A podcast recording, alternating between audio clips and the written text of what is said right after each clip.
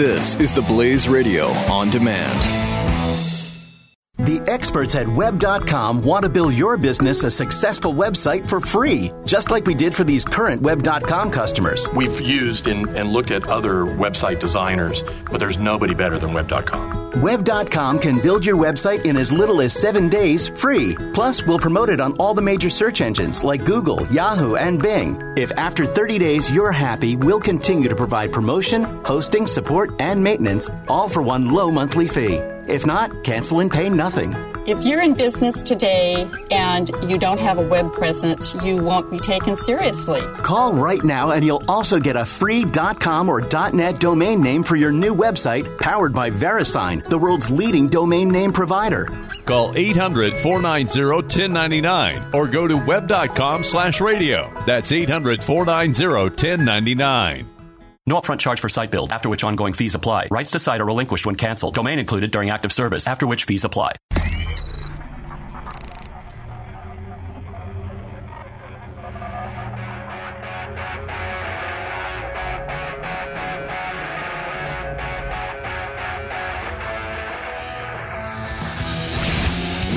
Spreading freedom across the nation.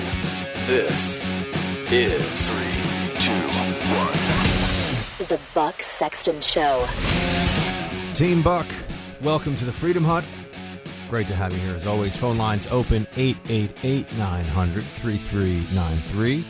We're going to take a, a bunch of calls today. We are days away from the presidential election. There's no way around it. We're going to have to be covering a bit of the latest goings on and all things Trump v. Hillary. I do bring some good news. I guess I've already brought it. It has already been brought. Uh, and that is that this thing is almost over, which I'm looking forward to. This is the first election that I've ever been aware of where people who cover elections for a living are like, please make it stop. Please make it end. Those who are political analysts and pundits and commentators out on the scene, they just want they just want it to be over. We just want to know.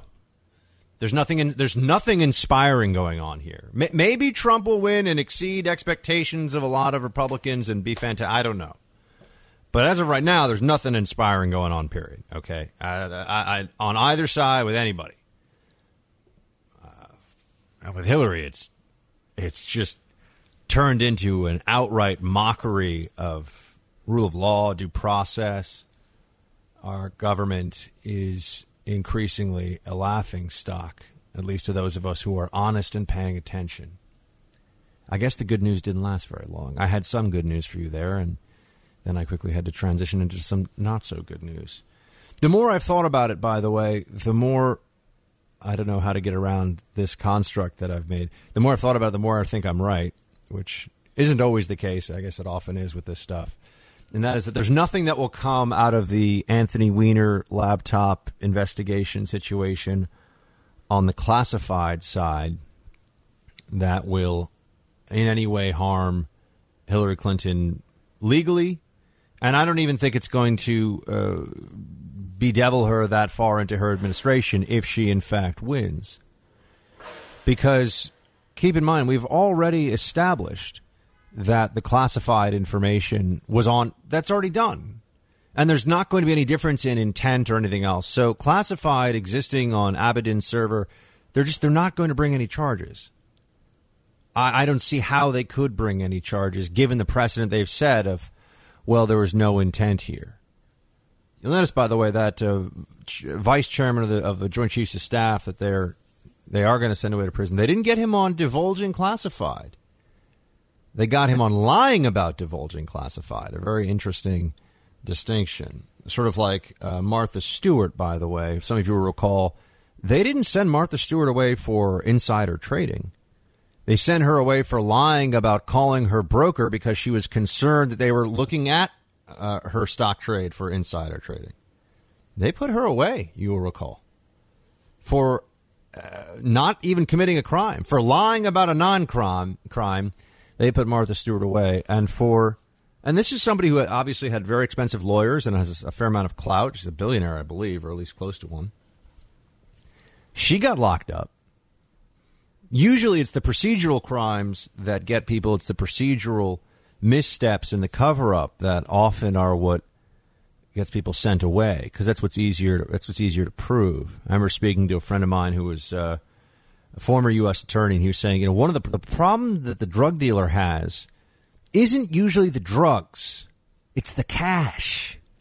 You see, drugs you know to stay away from. Drugs you have the mules carry for you. Drugs you have the lower level, the street guys, the hustlers, the the pushers, the people out there, and, and they're yeah, they're risking a decade in prison, or they're risking, and you hope that at the federal level you manage to sort of work your way up the food chain, and eventually you get a big fish, and you think that you're doing something in the drug war. I don't think you generally are, but nonetheless, the law is law, and people want to stop this poison from being on the streets, and so that's what, what that's how they do it. But the cash is what's tough for the kingpin that's where they run into problems because how how do you explain millions of dollars in actual cash in duffel bags found on your premises, right? Not declared to the not declared to the IRS. I mean, this is sort of like the old Capone thing, right? Didn't they get him on mail fraud or t- tax evasion? I forget which one. Maybe both. That's what they went after the biggest, the biggest uh, organized crime figure in Chicago.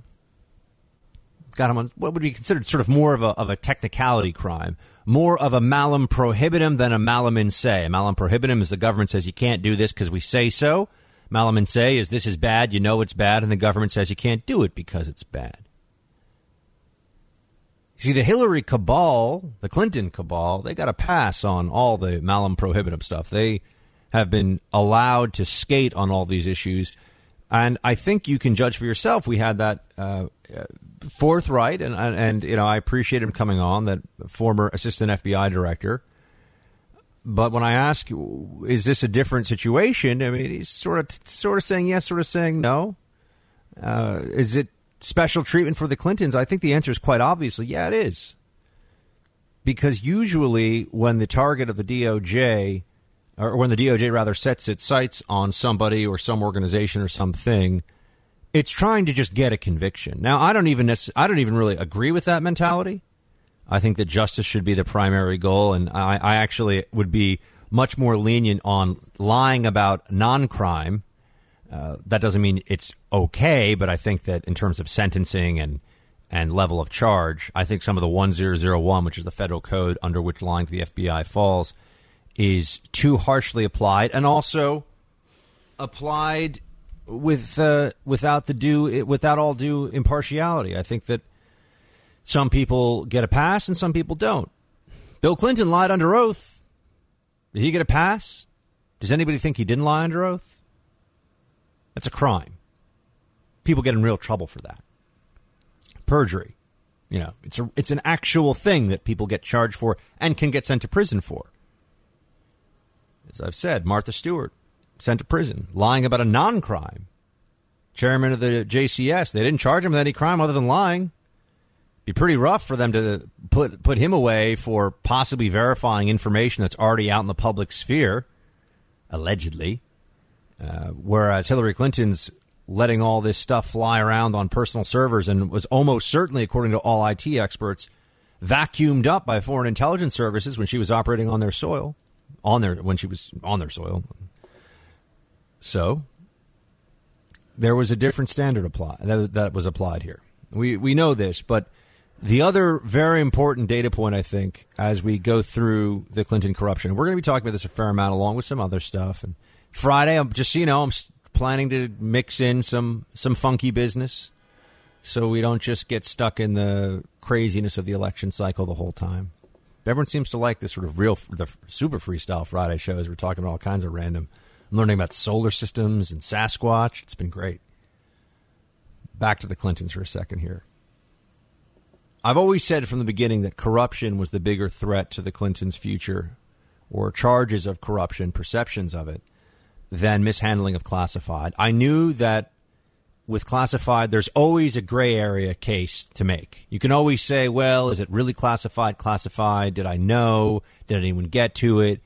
There's so much room for obfuscation. There's so much opportunity to muddy the waters that, as we see, the Clintons have seized upon.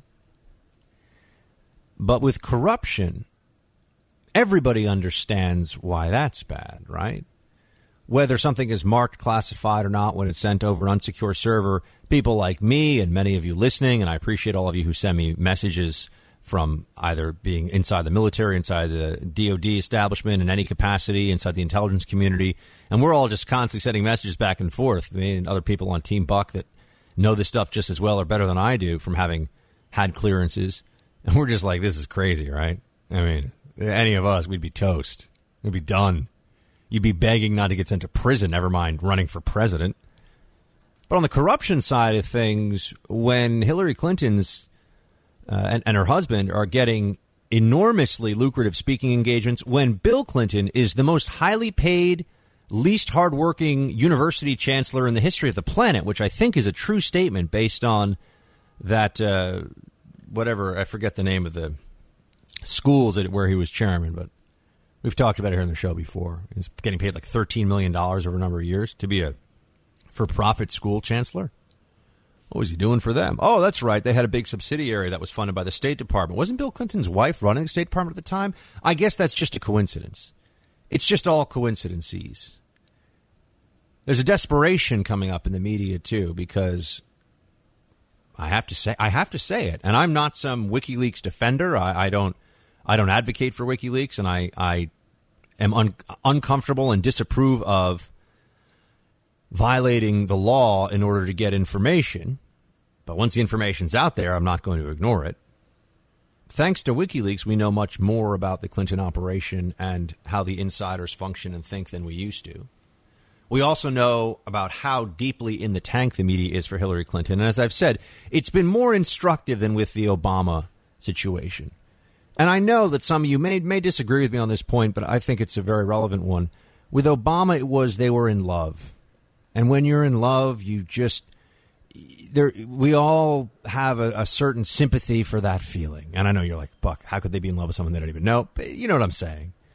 They were just starry eyed and starstruck, looking at Barack Obama, who does give a good speech, who does have a charming family, uh, and and isn't some disgusting sleazeball, you know, with the interns and all this other stuff, and, and was the first black president, is the first black president it's easier to explain away the sort of fanboyism and fangirlism of the press with Obama.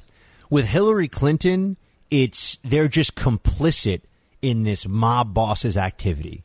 With Hillary Clinton, the press isn't standing around singing hosannas in adoration of how fantastic the candidate is, as they did with Barack Obama, which was not impartial and it was embarrassing, and journalistic ethics were thrown out the window and all the rest of it. But I have I have a greater tolerance for that, or a greater ability to at least kind of understand where they're coming from, even if I deeply disapprove, which I do, but at least I kind of get it, right? It's like when your buddy's in love with somebody, you know that it's not the right person, but you're like, all right, you know, he or she's going to go down this path.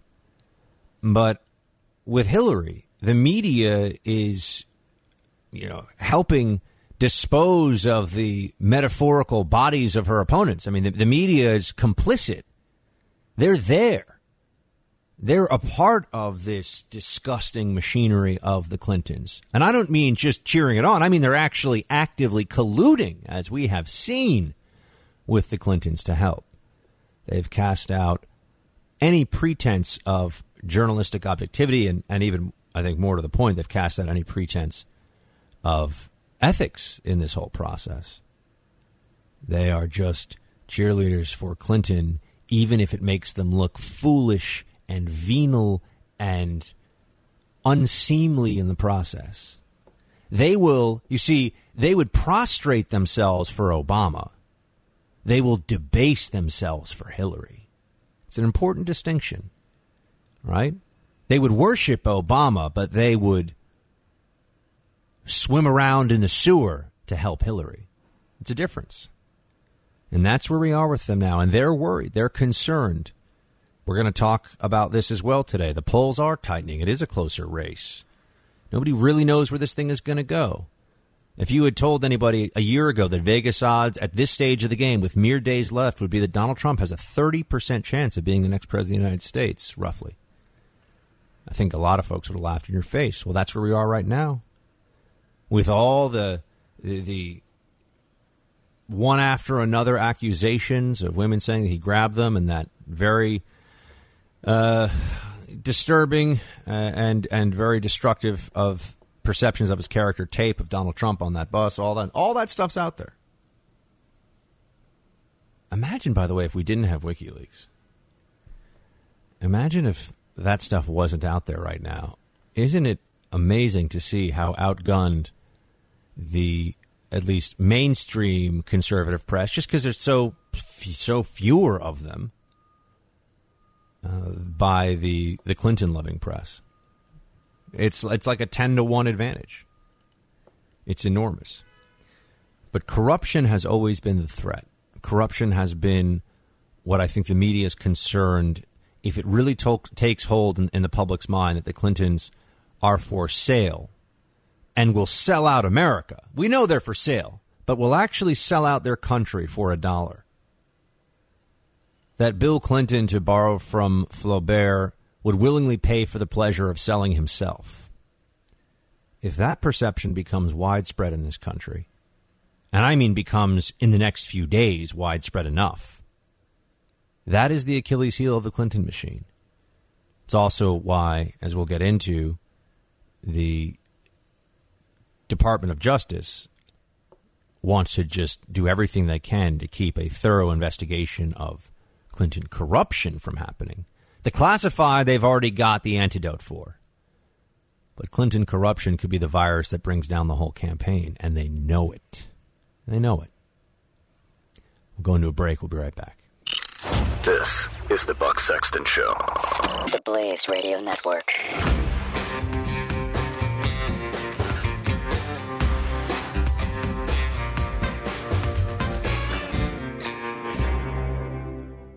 The experts at web.com want to build your business a successful website for free, just like we did for these current web.com customers. We've used and, and looked at other website designers, but there's nobody better than Web.com. Web.com can build your website in as little as seven days free. Plus, we'll promote it on all the major search engines like Google, Yahoo, and Bing. If after 30 days you're happy, we'll continue to provide promotion, hosting, support, and maintenance, all for one low monthly fee. If not, cancel and pay nothing. If you're in business today and you don't have a web presence, you won't be taken seriously. Call right now and you'll also get a free .com or .net domain name for your new website powered by VeriSign, the world's leading domain name provider. Call 800 490 1099 or go to web.com slash radio. That's 800 490 1099. No upfront charge for site build, after which ongoing fees apply. Rights to site are relinquished when canceled. Domain included during active service, after which fees apply.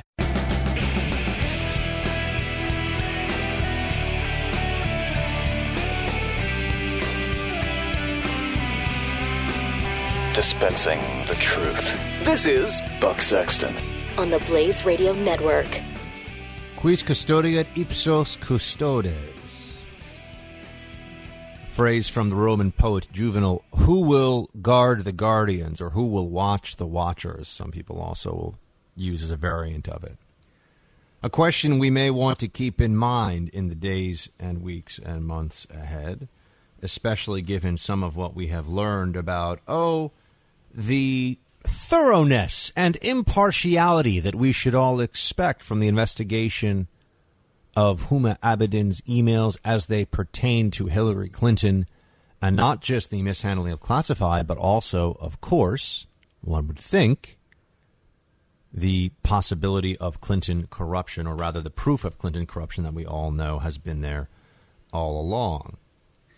Because of WikiLeaks, once again, we now know that the Department of Justice's Peter Kadzik, who is the individual chosen to give a very close review, to give very thorough scrutiny to the Huma Abedin emails, Mr. Kadzik has some interesting connections.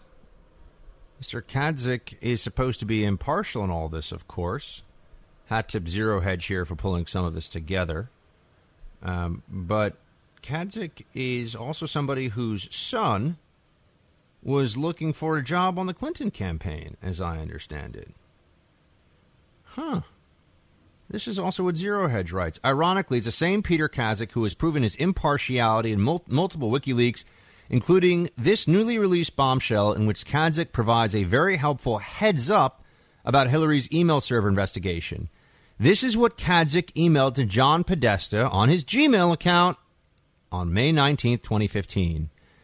There is a Hillary Clinton oversight hearing today where the head of our civil division will testify, likely to get questions on State Department emails. Another filing in the FOIA case went in last night or will go in this AM that indicates it will be a while before the State Department posts the emails. Why is this being sent via a Gmail account? And why is Kadzik, who is a DOJ employee involved in this investigation, directly corresponding with a Hillary Clinton chieftain? Does somebody want to take a stab at that one? Perhaps we can ask some of the people who think that when Podesta, right when the New York Times broke the story of Hillary's private server, when Podesta says we're going to have to dump the emails, maybe we can bring out some of those clowns who say, yeah, by dump we mean publicly show them all in the spirit of absolute transparency that has just ensconced the Clinton email situation. I mean, you've got to be kidding me. But again, this is what I meant. It's not about prostrating before Obama anymore. Now it's about debasing in front of Hillary. It's about having no scruples, no morals. It's about becoming like them. See, that's what happens. That's what happens when you're so dedicated to the Clintons staying in power that nothing else matters anymore. You actually become Clintonian in the process. People can pull the lever for Trump with glee in their eyes or holding their nose. But at least we're not all rolling around in the muck, being disgusting, talking about how perfect he is all the time. The Buck Sexton Show on the Blaze Radio Network.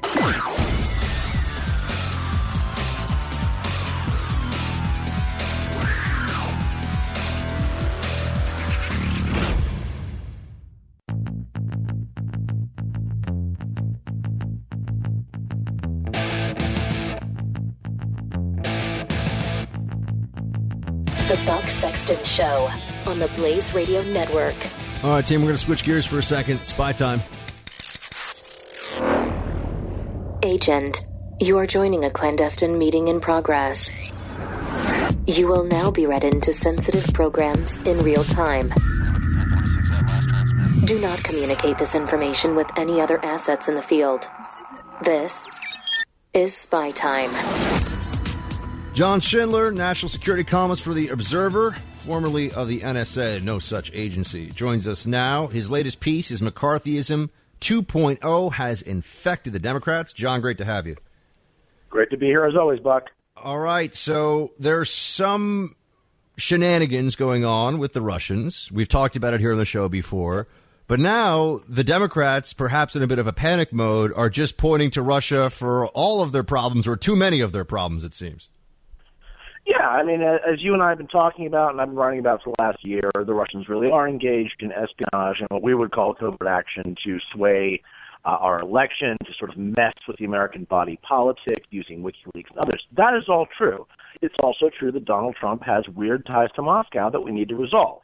What is not true, emphatically not true, is the messaging we're getting from top Clinton surrogates in the last few days, Harry Reid, uh, James Carville, Howard Dean. This is all some sort of Kremlin orchestrated Republican Party conspiracy against Hillary. That is not only not true, that's really dangerous to make these sort of unsubstantiated, deadly serious allegations about your political opponents.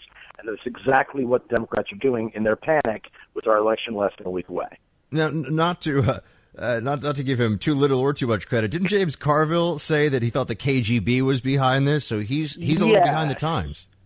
He's a quarter century behind the times. KGB was disbanded 25 years ago in 1991. He said the KGB, in concert with uh, the FBI Director Comey and the House Republicans, were waging what you and I professionals would call covert, covert political warfare to prevent Hillary's election. This is this is you know, moonbat crazy kinds of stuff, folks. Let's make very clear to to make the allegation that the House Republicans are in cahoots with the FBI and as the KGB or whatever you want to call it these days, intelligence, is something so nutty. I never thought it would appear in the mainstream media in this country, but there it is.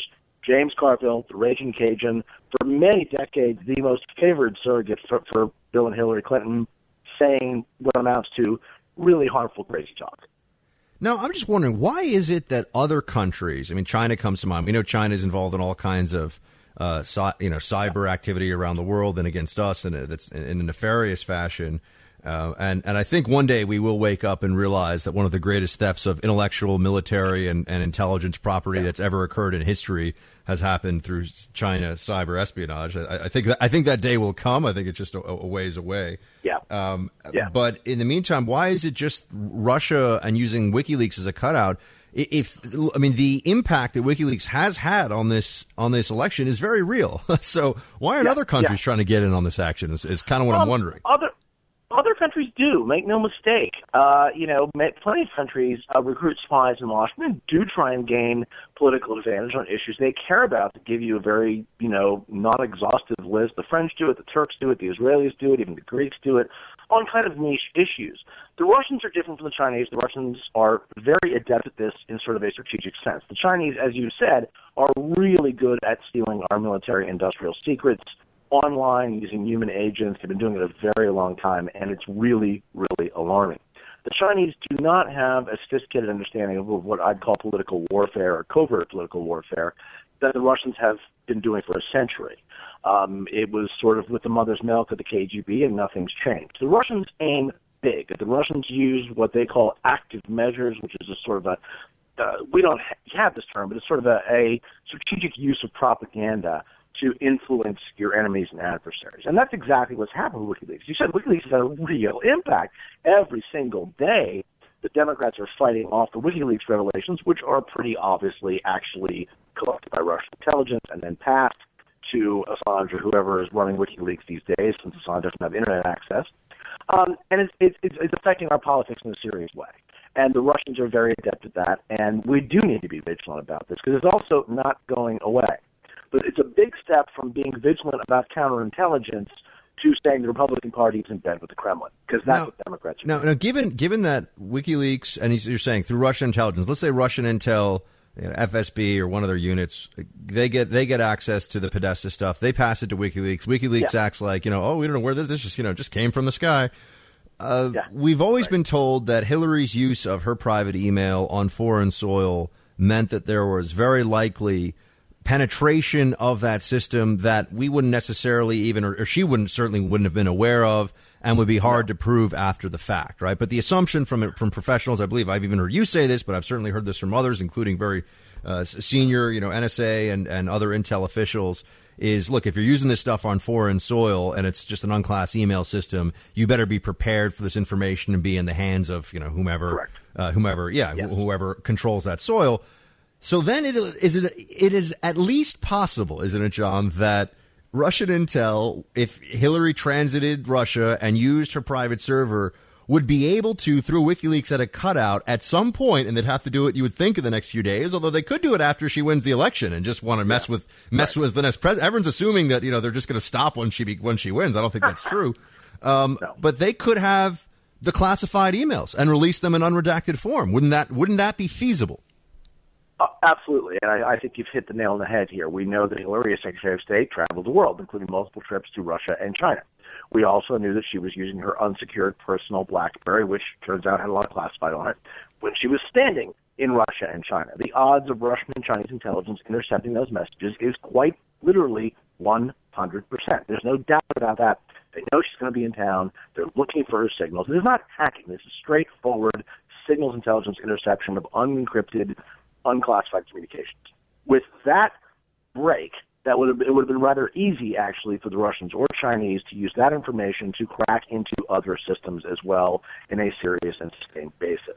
I think anyone who understands 20th, 21st century espionage knows that many foreign countries, above all the Russians and Chinese, are probably sitting on quite literally all of Hillary's emails, which they can release at any time. And you've hit on another key point, which is the Russians are pretty cagey about this, and they will want to hold some of the really good stuff back in the case that Hillary becomes president. They can humiliate her further. They may be able to blackmail her or people senior in her soon-to-be administration, probably, uh, and that is just catastrophic stuff. The Russians will hold stuff back, given they probably have tens of thousands of radiographs. Right. So, so this is what's what, the fascinating dynamic I think plays out here is, and, and John talks about this uh, in his piece, by the way, which is McCarthyism 2.0 has infected the Democrats. It's on the Observer.com right now. Uh, the, there is a personal beef between uh, between Hillary and Putin, or Putin doesn't like Hillary, right. and you say it stretches back to at least he probably hasn't liked her for a lot of reasons for a long time. I'm willing to put money in the fact that Putin's actually a misogynist anyway, but he, he doesn't oh, like sure. her. Be- yeah. yeah. I mean, just just based on come on, the guy's you know he's yeah. Putin, but right. he he doesn't like her because of the protests and and the State Department's what he believes interference in in his prerogatives in Russia. But it's much more if he's just trying to sort of stick out one finger, you know, towards towards America mm-hmm. and the Hillary administration, it's actually, I think, much more damaging to completely hobble her and, and make her make her absolutely untrustworthy in the eyes of a, of a majority of the American people, or vast majority of the American people, more so than already. Once she's won the election, because then what do we do? So I think that, the, right. that you might have some of the worst stuff that they have come out once she's sworn in as commander in chief. I, I think that's very likely for a couple of reasons. One of which, as you said, they that's how they operate. Um, and two, remember, I don't think Putin's foolish. I think there is an understanding that Hillary, if she is sworn in in January as our new president, will be extraordinarily angry with Russia and with Putin for their antics during her election campaign. And the Clintons want payback more than any other human human goal, as far as one can tell, and they will want it against Russia. So it would behoove the Kremlin to be holding on to what you and I would call some good stuff, uh, you know, compromising materials, what the Russians call kompromat, on Bill and Hillary to be used in the spy war come January 20th. So I, I think you can pretty much bet on that. And now there hasn't been on the Trump side of things. Uh, we, Trump has said things about Russia that are you know are boneheaded, and, and we've discussed that uh, at some. Oh, we've discussed it a little bit here yeah. on the show. Uh, but the Democrats are, are actually sort of pushing this line that there's this there's this collusion going on between Trump and the FSB. I don't think Trump has those connections, or honestly, even that sort of foresight or sophistication. I mean, the Russians, it seems, are trying to help Trump, but I don't think Trump is sending Russia email or sending Putin emails saying, "Yeah, we need another document dump," and the Democrats are kind of running with that story. Right. I think they're pushing it way too far. I think it's very clear that uh, Trump has Kremlin sympathies. He has sort of a man crush on Putin that is troubling. He's made comments that are very reflective of taking the Kremlin line on issues like Syria and Ukraine. And again, I, I find that very troubling. That is not the same thing as saying he's sort of some paid asset or a mole of the Kremlin. I think he is, the Russians would call him an agent of influence. That is someone who can further Kremlin aims, but is not a human intelligence asset in a conventional sense. Uh, and they have a lot of these, by the way, throughout the Western world and have for a very long time. And some of them do it just for, you know, because they like Russia. Some of them do it for money. Some of them do it to, get political favors. It's a complex picture. But I'm with you. I, I think the notion that you know the, the FSB and Trump are having daily meetings online about you know what's the dump on, on Hillary going to be tomorrow, I think is very far fetched. There are individuals who are or have been around Trump, like Paul Manafort, uh, like Mr. Flynn, like Carter Page, who have weird, unsettling ties to the Kremlin, but we don't have any evidence of them to Mr. Trump himself. And that is the smoking gun you would need to find if you want to make this out as sort of the the, sort of you know Siberian candidate, as some liberals call, have have called Trump. Uh, that, that he is on, on, under control. Right. It seems it seems like it, it can't be a coincidence, or it's just too much for anyone to believe, except it's true. Both Manafort and Podesta get a lot of you know, have gotten a lot of cash from Russia in the past. Oh yeah, well, and, and so Manafort uh, especially, but Podesta has millions as well. And as I've reported on, look, let's be very clear: if Trump weren't in this race, Hillary and Team Hillary's ties to the Russians alone would be seen as extraordinarily serious because they're deep and they're financial. And that tends to get lost in all this. Uh, Hillary, uh, there, have serious counterintelligence concerns about Hillary and Podesta and many others senior in the Clinton camp. So Trump's not the only one here who has things to hide and should be concerned about the FBI looking into him. I mean, that's sort of the big irony here. Um, you know, why, why has Podesta taking money from you know Kremlin Kremlin-backed banks? Why has Hillary gotten in bed, you know, you know, through the Her Foundation with the Russian equivalent of Silicon Valley, which is a completely Kremlin-owned state entity with deep ties to the Russian intelligence services? There are a lot of questions here that really we need to ask and answer, but preferably in a dispassionate, nonpartisan, analytical kind of way. And that's not happening. This has all become a partisan food fight, which is where my accusation of McCarthyism comes from. The Democrats have to be a lot more careful about accusing the GOP of being some sort of Kremlin hmm. front. It's it's a sort of knee jerk reaction you get from the media whenever whenever Hillary or yeah. the Democrats do something wrong. It's always Republican overreach. This time around, there actually has been some Democrat overreach. They really are. I mean, I mean, I I knew when Howard Dean of Screaming fame comes out and says Comey has, is on the side of Putin on in the email Emailgate scandal. That's a flat out crazy thing to say. In what sense is the head of the FBI on the side of Putin on anything? That's something you better have proof to prove. And of course, there is no proof yeah. because Comey is wildly irresponsible stuff from Howard Dean, but not wildly surprising. John Schindler at wildly. 20 Committee. Everybody on Twitter, you're going to want to follow him if you're on Twitter and check out his piece on theobserver.com right now. Mr. Schindler, always a pleasure, sir. Great pleasure, Bob. See you next time. Bye. Yep. Team, we'll be right back. Buck Sexton, the Blaze Radio Network.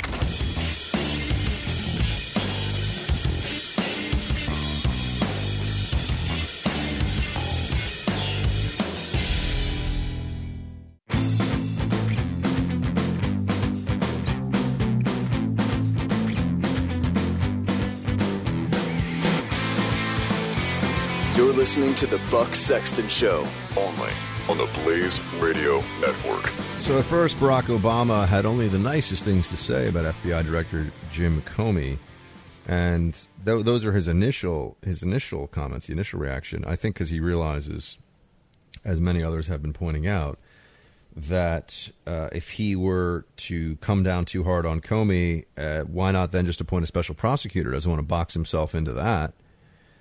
But he's taken a slightly different tone now that a few days have passed. We see the polls tightening. We see that this does have an impact on Hillary Clinton after all. He said in a interview, this is Obama saying in an interview to Now This News. What is NowThis News? Okay. Uh, now This News that, I, quote, I do think that there is a norm that when there are investigations, we don't operate on innuendo and we don't operate on in- incomplete information, and we don't operate on leaks. President Obama lacking, I think, an understanding of irony here, because uh, clearly the innuendo here is that Comey is operating on innuendo on innuendo and leaks, uh, and he says we operate based on concrete decisions that are made. When this was investigated thoroughly last time, the conclusion of the FBI, the Justice Department, the conclusion of repeated congressional investigations was she made some mistakes, but there wasn't anything that was prosecutable. Okay, well, all Comey said is there's new stuff. We're going to look at it. Is he supposed to pretend there's not new stuff? Wouldn't the decision to hide the FBI's knowledge about new stuff before an election be much more of a clearly partisan decision than to just say, look, we've got new stuff. Make of that what you will, but there's new stuff. That's just reality. It's just the truth. No, now President Obama has a little problem with the truth. Now he's not so excited about things. Now all of a sudden he's got to take a couple take a couple of cheap shots at Mr. Comey just because Comey's coming out there and saying, "Hey, got some stuff here, some things you might want to take a peek at." All right, we're going to get into a little bit more of the details, the investigative side of all this, and then we're going to talk about the polls and the uh, tightening in the polls and uh, we've got a lot of show to get through today. It's going to be fun. 888 900 3393 is the phone line number. We would very much like to hear from you, Team Buck. I'm going to go into a quick break here. I'll be back, top of the hour. Stay with me. You're listening to Buck Sexton on the Blaze Radio Network.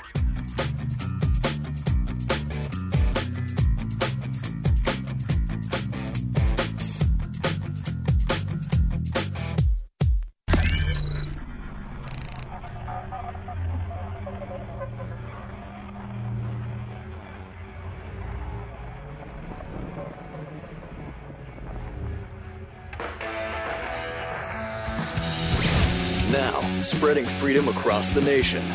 This is The Buck Sexton Show. All right, team, welcome back to hour two. We're joined by our friend Andy McCarthy. He is a best selling author, contributing editor to National Review, and also a former assistant U.S. attorney for the Southern District of New York. He's got a couple of pieces on nationalreview.com we're going to talk about it right now. Andy, great to have you as always. Buck, my pleasure. All right. The Clinton emails are critical to the Clinton Foundation investigation.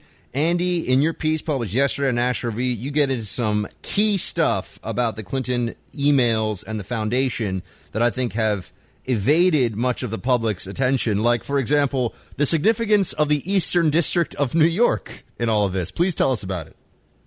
Yeah, it's a it's a little detail that's uh, been passed over. Evidently, Buck, what we learned in this blockbuster Wall Street Journal report by Devlin Barrett earlier this week is that the FBI has been investigating the Clinton Foundation for over a year, and that the investigators assigned to that case tried to get access, as you would expect them to, to the laptop computers of of uh, I'm sorry, Cheryl Mills and Heather Samuelson, which contain the or contained at least the emails of Mrs. Clinton, because remember Samuelson and Mills were the ones who did this cockamamie vetting process where you know they decided which of her emails were going to be turned over to the State Department and which she would retain and eventually try to destroy. So obviously, agents looking at the, the Clinton Foundation, now that we know how uh, intertwined Mrs. Clinton's office at the State Department was with the activities of the Clinton Foundation, obviously they would want to look at those emails. Uh, they were stopped from doing that by uh, federal prosecutors in the Eastern District of New York. And the reason that's relevant is that is the office that was run by Loretta Lynch for six years before she was elevated to Attorney General by uh, President Clinton, uh, President Obama.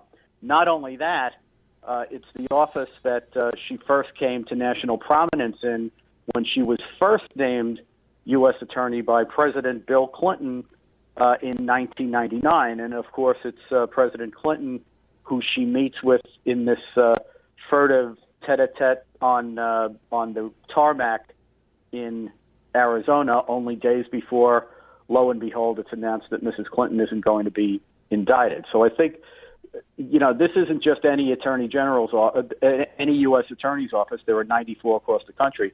This is Loretta Lynch's U.S. attorney's office, and I think it's quite interesting that it's that office that's blocked the FBI from doing what I think would be a pretty rudimentary investigative step. You know, I, I had a, a, former assistant FBI director on yesterday, Andy, and, and I, I kept pushing him on the point – and I think he was trying to repair some of the damage done in, in the public's eye about sort of the, the integrity of the FBI's investigative uh, procedures with regard to the both of the Clinton investigations that have happened, or both the Clinton uh, aspects of this, the Clinton corruption case as well as the classified email. And uh, the the point that I couldn't get a satisfactory answer from him on was why is it that all of the usual pressure brought to bear by the FBI which is a means of getting truthful information. Right? You've got the you can't lie to FBI agents. They can use the subpoenas to get things, and the, of course, U.S. attorneys can do the same stuff. None of those usual procedural pressures seem to have been brought to bear here at any stage in the process. This was like a, this was all a friendly chat between friends that was going to end in nothing. Am I missing something with that? Is there any point at which they were using real, uh, we're using the full powers and pressure of the office or of their investigative techniques to try to get after the truth here?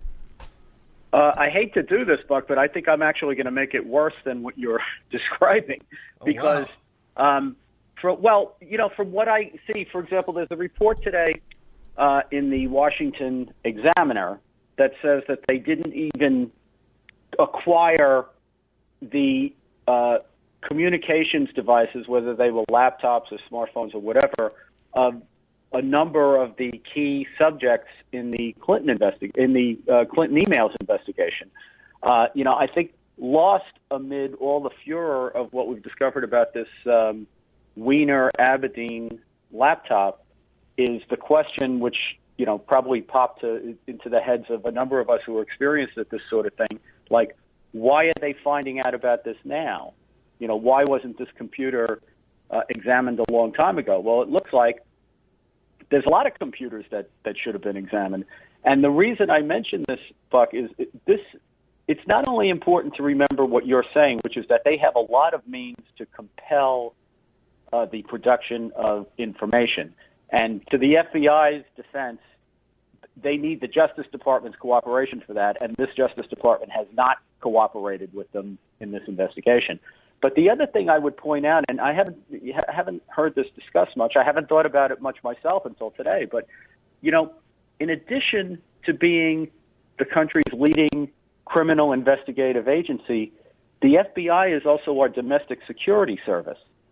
So it seems to me that quite apart from the fact, uh, from the question whether there was sufficient evidence in this case to convict people, if there are a bunch of uh, laptops and smartphones lying around someplace that have top secret special access program information on them that could be detrimental to the United States if that if that stuff falls into the wrong hands. I don't understand why the FBI didn't go out and grab those things wholly apart from whether they would be uh, critical evidence in a in a criminal investigation.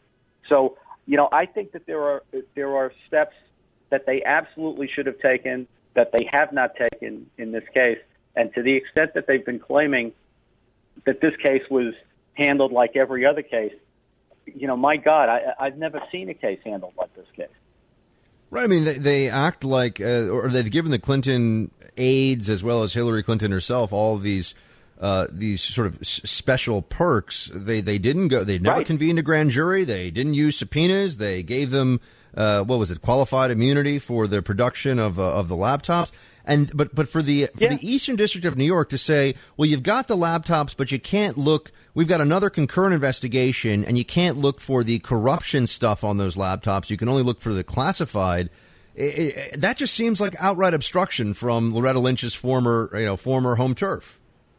Yeah, it, it certainly doesn't. Uh, it, it certainly doesn't make any sense to me because the other thing, according to the Wall Street Journal article, that the uh, Clinton Foundation investigators were told about these laptops that had been seized in connection with the Clinton emails part of the investigation, or I guess I should say they're separate investigations. I shouldn't uh, describe them as if they were all one.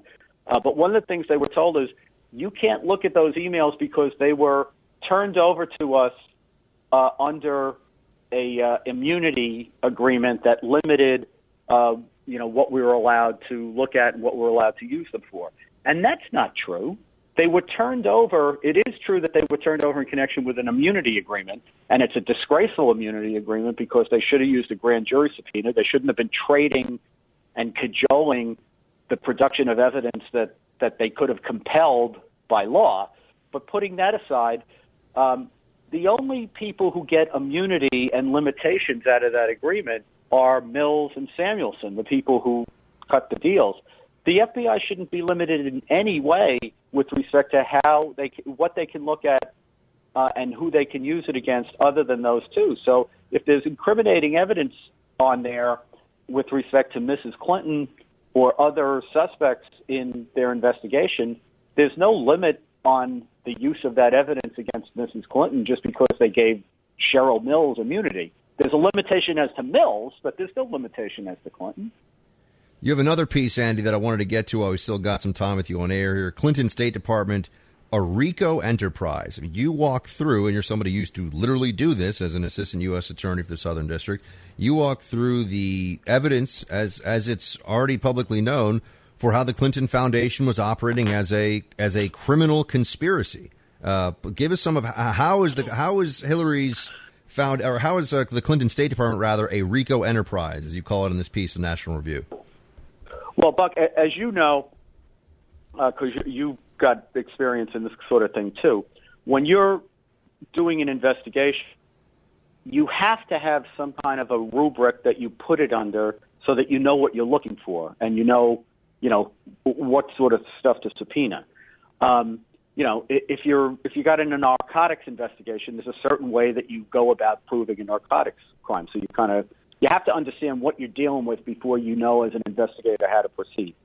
So it seems to me that in the framework of the Clinton Foundation piece of this, that I understand it, I would approach this as a racketeering enterprise because that tells me how I should go about investigating it. So, under the racketeering laws, um, you can criminalize or you can you can criminally prosecute any association in fact, which doesn't have to be a mafia family, which is what uh, RICO is most famous for. It can be uh, a charity that's only an ostensible charity that's really a fraudulent enterprise. It can be a political party. It can be a component of a government agency.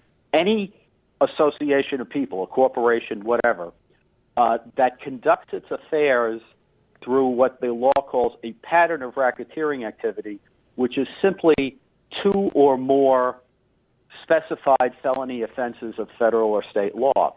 And it seems to me that what's been uh, shown so far that we know of in connection with the, with all this is that Mrs. Clinton's office at the State Department was put in the service of the Clinton Foundation for the purpose of monetizing her political influence and giving people an end around uh, things like uh, you know the prohibition on foreign donations under the campaign finance laws. What people did instead with here is they just you know the foreigners gave the money to the Clinton Foundation, which would have been just like giving it to her as a candidate, right?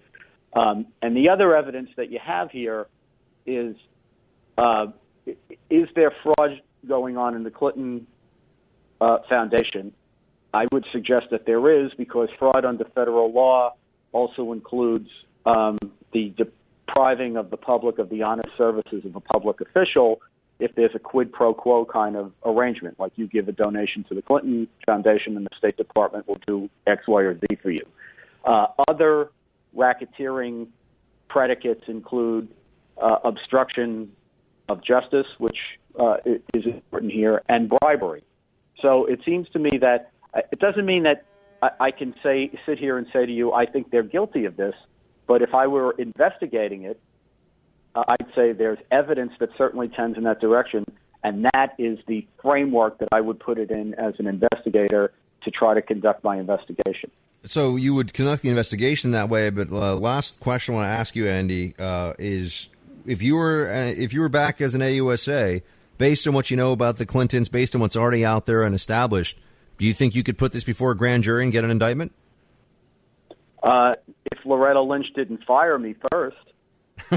okay, so that, that's a yes, but a qualified yes under the circumstances, which is which yeah, is very well, understandable. Yeah, right. We have to. We're living in a real world here, right, Buck? I mean, yeah, but so you think there is enough there is enough evidence already? If if people were if this wasn't the Clintons, if this was some other entity, some other group of individuals, they you you could bring a case and put it before a grand jury and at I'd least get an lot, indictment.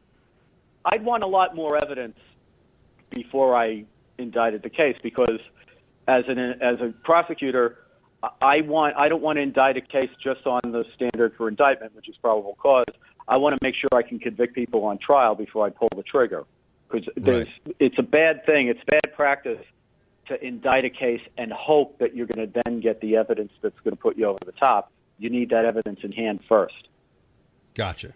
All right. Andy McCarthy, everybody, is a best selling author and contributing editor to National Review. He's got a couple of great pieces on nationalreview.com right now, and you should also follow him on Twitter. Andy, great to have you. Thank you so much for your time today.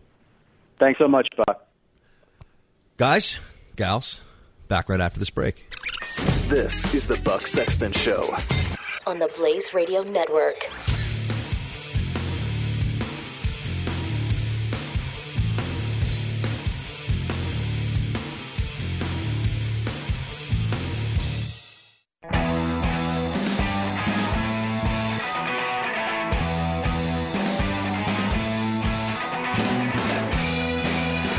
The Buck Sexton Show. Hulk Hogan is accepting a $31 million settlement from the website Gawker.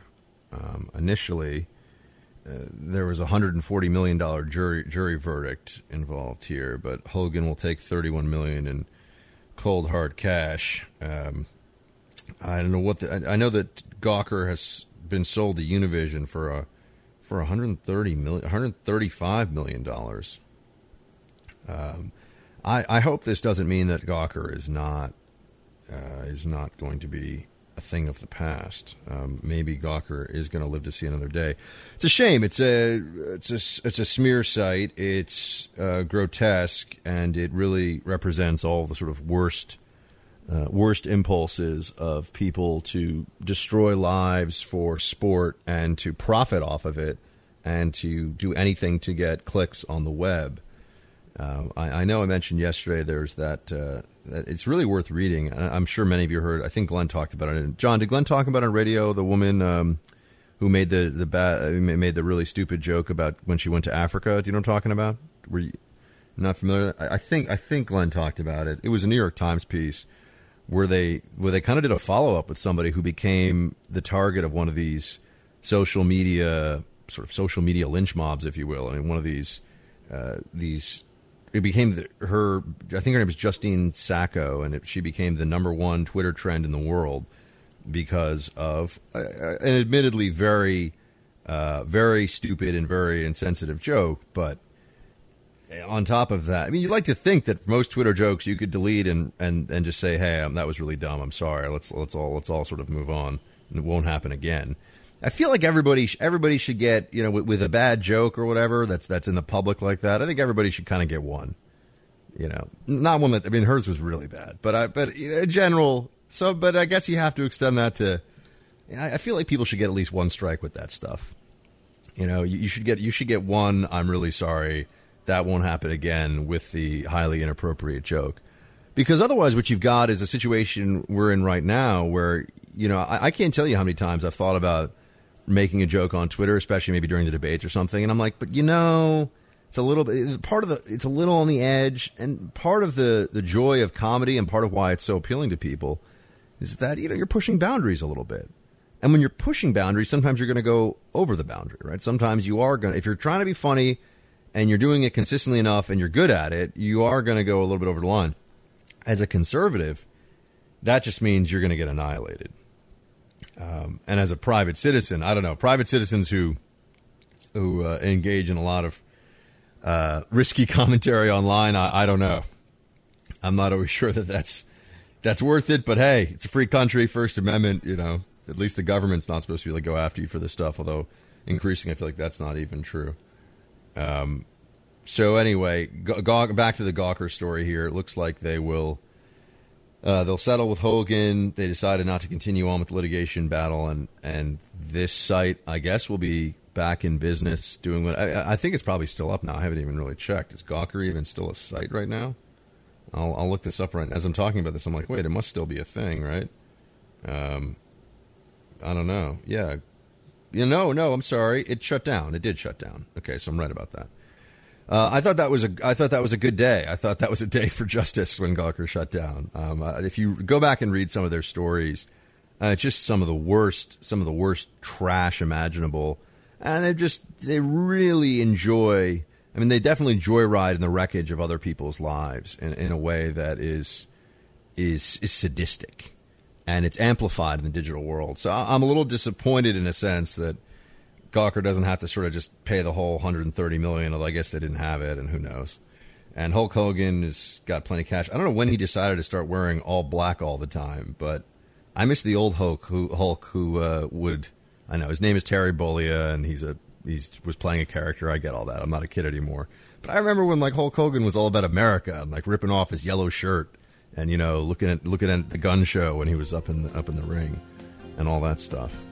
So yeah, Gawker might be back, everybody. It's quite a shame. Oh, we got to talk about the race and how it is uh, tightening a little bit. We'll get into some of the polls, some of the swing state stuff, all that. And then, third hour, going to get into a bit of a freestyle. Be right back. The Buck Sexton Show on the Blaze Radio Network.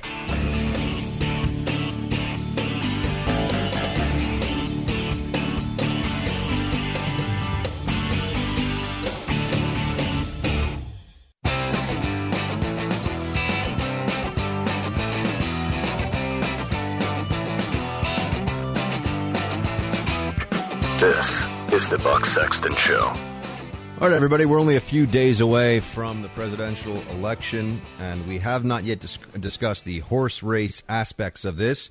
So it's time. Giddy up. To tell us what's going on there and which side seems to be ahead, we're joined by our friend Guy Benson. He's the townhall.com political editor. He's also a Fox News contributor and author of End of Discussion. Mr. Benson, great to have you. Hello, Buck. How are you?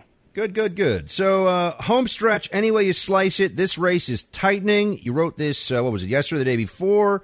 Uh, tell us, if, this is on townhall.com. How is the race looking right now? Is this thing actually getting closer with each passing day? Yeah, it's definitely getting closer. There's no denying that. Uh, but I still think that Hillary Clinton is the clear favorite to win. Does that mean that Trump has no chance? No. Uh, in fact, I have a piece out this morning at townhall.com explaining how he could win. It would be a combination of factors. And the math, at least electorally, is relatively straightforward. What Trump needs to do is win every Romney state. He is currently leading in the polling average in every Romney state except for North Carolina, depending on which poll you look at. North Carolina has had a couple good polls for him in the last couple days. Um, so that one's sort of a razor's edge. But Hillary Clinton has led for about a month in North Carolina. That's a state that is very important to keep an eye on for Trump. But if he can lock down all the Romney states and then add Florida, Ohio, and Iowa, he leads in all of those states just barely in the Real Clear Politics polling average. I'm talking within two points. I think two of those states are within less than a point, uh, especially with the new polls that just came out from CNN. So razor thin in Florida, Ohio, and Iowa. But let's say he takes those and puts those on top of all the Romney states. Then he's in a position where he has to win one big blue state uh, sort of a, an electoral vote rich blue state or a combination of a couple smaller blue states. And so uh, that's kind of Hillary's firewall, if you will. And there are a couple polls out today, one from Monmouth, one from Marquette, that show Clinton's lead in Pennsylvania shrinking to four points, but that's still four points. That's still a significant lead in Pennsylvania, which has really been a state where people keep waiting for Trump to break through, and he really hasn't fully been able to, at least in the polling. And then people started to turn over towards Wisconsin, saying, well, maybe Pennsylvania is gone, but maybe Wisconsin, there, there's a chance there with 10 electoral votes uh, at stake. And a new poll just came out from Marquette University. That's sort of the gold standard poll in the state and it put Clinton up by six points. So, I mean, it's it's still a difficult path ahead for Donald Trump looking at the electoral map. You could conceivably say, well, Nevada, the CNN poll that just came out has him slightly ahead in Nevada, although there are some politicos there throwing cold water on some of the internals, but still, let's just take the top lines. Let's say Trump were to win Nevada then he would need, again, with all those other states in hand, hypothetically, he would still need one more. He'd be at 265 electoral votes at that point. And so, do you look at Wisconsin, where he's down six? Do you look at Pennsylvania, where he's down four or more? Do you look at New Hampshire? A couple polls have showed that one tied. Let's say he were to win New Hampshire, then it's 269, 269. And then there's also this outside factor as well, Buck, that people sometimes lose sight of, which is there are two states where the electoral votes are apportioned based on the victor in each congressional district. So that's Nebraska and Maine. Trump has been surprisingly strong in one of Maine's electoral districts, congressional districts, where he could potentially pick up one electoral vote. If he won that with this other map that I was just talking about, he would hit exactly 270. But there's also Nebraska, where Hillary Clinton has run pretty strong in one of those swing districts where she has a decent chance of uh, picking off an electoral vote there, which would put it back at 269, 269. Uh, but again, I think that at the moment, I can be persuaded, uh, you know, that Trump could get to 259 electoral votes like I think that the polling shows that that is not an unreasonable position for him to say that that's plausible. 259 i'm just struggling to figure out where he would patch together the next you know 11 electoral votes that he would need with some combination of either straight up Pennsylvania or some combination of Wisconsin, Colorado, Nevada, New Hampshire, which are all nominally swing states, but appear to be you know tough sledding for him right now. Still, I've heard some people say, and I wouldn't I wouldn't cite this as the conventional wisdom because you may dump a bucket, bucket of water on her right now, and I want to ask you if that's what you want to do. but that we'll, we'll, we might know if this thing is all over as soon as the sort of the polls in the eastern eastern time zone close. Uh, we could theoretically know it's all over because if Trump loses Florida, where I think I've seen some polls showing him ahead there, but I know that's back and forth. If Trump loses Florida and Pennsylvania, this thing is more or less over. You agree with that, or you think there are some outliers where actually that's not the case? Oh yeah, no. If Trump loses Florida, it's over. It's over, right? Yeah. Now in the yeah in the Real Clear Politics average right now, Trump has a one point lead um, in Florida. And there are some indicators in the early voting that are promising. Republicans are overperforming compared to 2012 um, in the early vote and absentee ballot numbers. So that's a good sign in Florida for him. Ohio, again, very close in Ohio and Iowa, but those are states where the early voting looks improved for Republicans. But then there's, you know, North Carolina, where black turnout is, I think, a worry for Democrats, but overall the early voting trends don't look too bad for the Democrats. I think that'll. I, I think North Carolina is a really, really important state to keep an eye on uh, on the East Coast on election night. What, what's the Trump uh, strategy Florida- to make sure that goes, you know, that goes red instead of blue, or is there a Trump strategy to make sure that goes red instead of blue? Well, Trump's spending a lot of his time right now in places like Michigan and Wisconsin, uh, even New Mexico. He's spending time in blue states because he recognizes he has to pick off a blue state, at least one blue state somewhere. And North Carolina was a red state for Mitt Romney after Barack Obama won it in 2008. So it's been one of the swingier of the swing states in the last couple cycles. North Carolina has, um, and I guess you know Trump only has so much time, uh, you know, in the last six days here, and I and the calculation that it appears that they've made is to spend their time in blue states, hoping that the red states will all sort of come home, so to speak. Now, meanwhile, Democrats are definitely spending a lot of time in North Carolina. The president is going to go down there. He's, I think, the Democrats are jittery about black voters and their turnout. Um, so, again, going back to your question, though, if Florida is Hillary's, then the election is over. If North Carolina goes to Hillary, then we're looking at a very difficult path again for Donald Trump. Because if you take all the states again, all the Romney states plus Iowa, Florida, Ohio, but subtract out New Hampshire, then you're at 244 electoral votes and, and you're really casting about where you are well shy of the 270 that you need. And you need to at that point, you know, win let's say uh, you know a Michigan plus a Wisconsin or a, you know a Wisconsin plus you know Nevada I'm just sort of spitballing here plus one more Colorado and then a, and then one of Maine's votes. I mean, if if you don't win North Carolina and you're Trump, even if you have Florida and Ohio and Iowa in your back pocket, although Iowa won't be till the central time zone. But if you've won Ohio and Florida on the eastern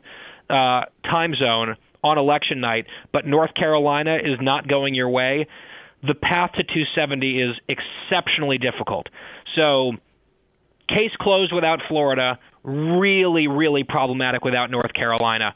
Uh, and I would also say that the Senate races in North Carolina and New Hampshire in particular will be early bellwethers um, for the rest of the map in terms of the U.S. Senate. If Pat Toomey were to win, let's say in Pennsylvania, I think that bodes very well for Republicans across the board for the rest of the night. If, let's say, uh, Richard Burr and or Kelly Ayotte lose in North Carolina and New Hampshire, and let's say Marco Rubio is struggling or you know really neck and neck, and it's a worry, it's a nail biter in Florida, I think that that uh, bodes poorly for Republicans. So I think I think we'll know quite a lot about the way this race is going to go when the networks start calling these races for uh, either Trump or Clinton down the eastern seaboard. And again, just to reiterate uh, for your listeners, states that are literally on the eastern seaboard to pay very close attention to for the Senate are New Hampshire and North Carolina. And for the presidency, I would say North Carolina and Florida. Guys, we're talking to Guy Benson. He is the politics editor at townhall.com. He also is a Fox News contributor. Uh, Guy, one more before we let you get back to uh, covering all the things going on with this race, and that's just the, the control of the Senate. You mentioned a couple Senate races. I know you've got a piece up Yeah. on Town Hall where you're looking at this state by state. Uh, how's it looking for control of the Senate? awfully, awfully close. So I've run a bunch of different scenarios, and I keep coming back to a 50 50 tie in the Senate. Now, I'm not saying that that's my prediction or that's exactly what's going to happen, but if you look at the polling, that is a very plausible outcome because. Republicans have the tougher map to defend this time. Uh, that will flip again in 2018, where Democrats have a gruesome map to try to defend. But uh, in order to win back the Senate, the Democrats need to net four Senate seats, assuming Hillary Clinton wins. Let's say Hillary Clinton wins the presidency, the Democrats need to get it to 50-50, and then Tim Kaine would, uh, you know, break the tie uh, at least for a year, because then there'd be a, a special election in Virginia next year to replace him. But setting that to the side, looking at the here and now, uh, there are, you know, a handful of crucial races right now, I would say that the Democrats have um, only one locked in pickup, which is surprising. I would say even a couple weeks ago, folks were saying that there were two or three locked in pickups, but those look more in doubt than ever. I think Illinois is where the Democrats are poised to defeat Mark Kirk and pick up that seat. So they're they're plus one there. They need three more. Wisconsin has been a really uh, tough race for Republicans for this entire cycle. Russ Feingold uh, beating Ron Johnson pretty handily in most polling, but that has closed significantly in the last couple of weeks. Both parties putting millions of new dollars into that race, which I think is a strong indicator. And then that Marquette University poll that I just mentioned showing Hillary Clinton leading Donald Trump in Wisconsin by six points that came out literally uh, half an hour ago, I think, at this point, uh, shows Ron Johnson 45 44, just neck and neck with Russ Feingold. So if Russ Feingold, the Democrat, pulls that out, then they're at plus two. I would still say Feingold is the favorite in Wisconsin, although Johnson is surging. In Indiana, Evan Bayh had a big war chest and a 20 point lead, in, according to internal polls, when he jumped into the race. Uh, he has just been battered by one horrific headline after another in Indiana. That race is now tied with the momentum behind the Republican Todd Young in Indiana. So let's say Bayh is let's say he hangs on. And We only got about 60 seconds, the- Guy. Sorry.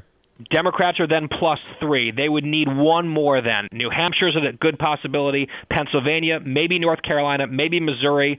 Republicans have an outside chance of picking up, not that outside, they have a chance of picking up Nevada. But, boy, I think it's getting awfully close. Every single vote matters in these states. Guy Benson is a politics editor at townhall.com and a Fox News contributor. Guy, great to have you. Talk to you soon. Thanks, Buck. Team Buck, we'll be right back. Buck Sexton on the Blaze Radio Network.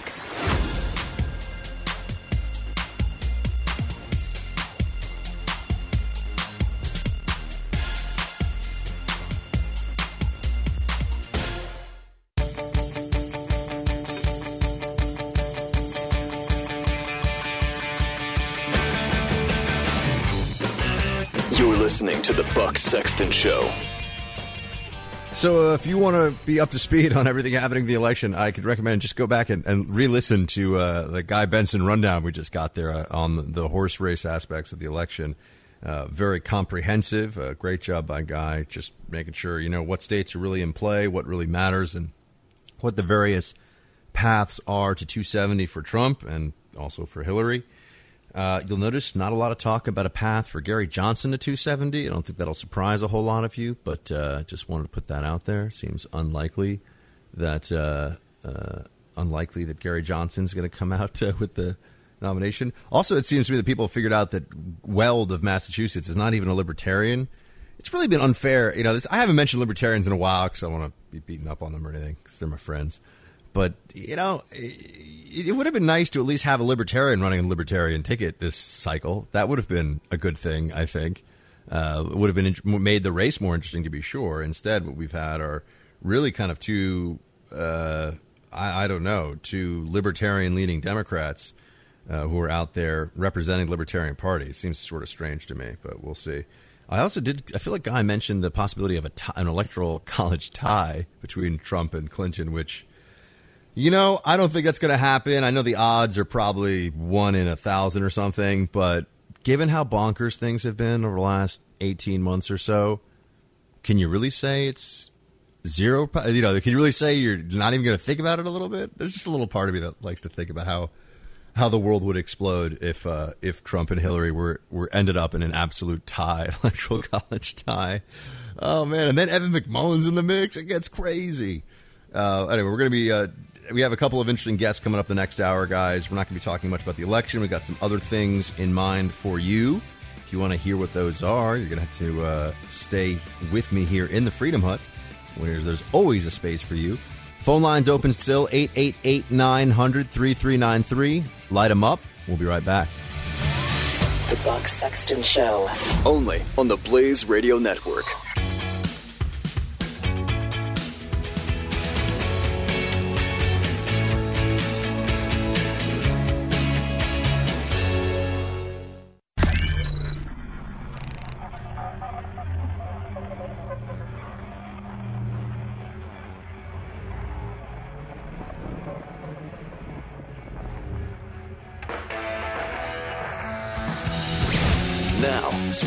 Freedom across the nation. This is The Buck Sexton Show. All right, team, welcome to hour three. Very pleased to be joined now by David French. He's a staff writer at National Review. He's also a veteran of Operation Iraqi Freedom and the co author of several books, including most recently the number one New York Times bestselling Rise of ISIS, a threat we can't ignore. Great to have you, David. Well, thanks so much for having me. Uh, so let's first just talk about it. I know you had a short piece in National Review, uh, I think it was on the corner, about Germany and the refugee situation. And it's something that I don't think a lot of people pay attention to, which is that sometimes it's those who are already in Germany who are doing the radicalizing. Walk us through this a little bit. Yeah, this was a really intriguing little item in the uh, in in Reuters that basically said Syrian refugees are coming to Germany and are finding that the German mosques are too radical for them, that they are uncomfortable in the German mosques. So uh, essentially, there are two basic kinds of, just to oversimplify, two basic kinds of, of mosques in Germany. The Turkish mosques uh, ser- uh, servicing the large Turkish population in Germany, and then the Arabic speaking mosques. And so Syrians don't speak Turkish, they speak Arabic. Um, the Turkish mosques tend to be more moderate in Germany, but the, the mosques that actually speak their language, Arabic, seem to be overrun with Wahhabists and Salafists. These are the extremist Islam uh, strains of Islam that that spawn jihad. So you actually have Syrian refugees being indoctrinated into Salafism and Wahhabism by German Muslims.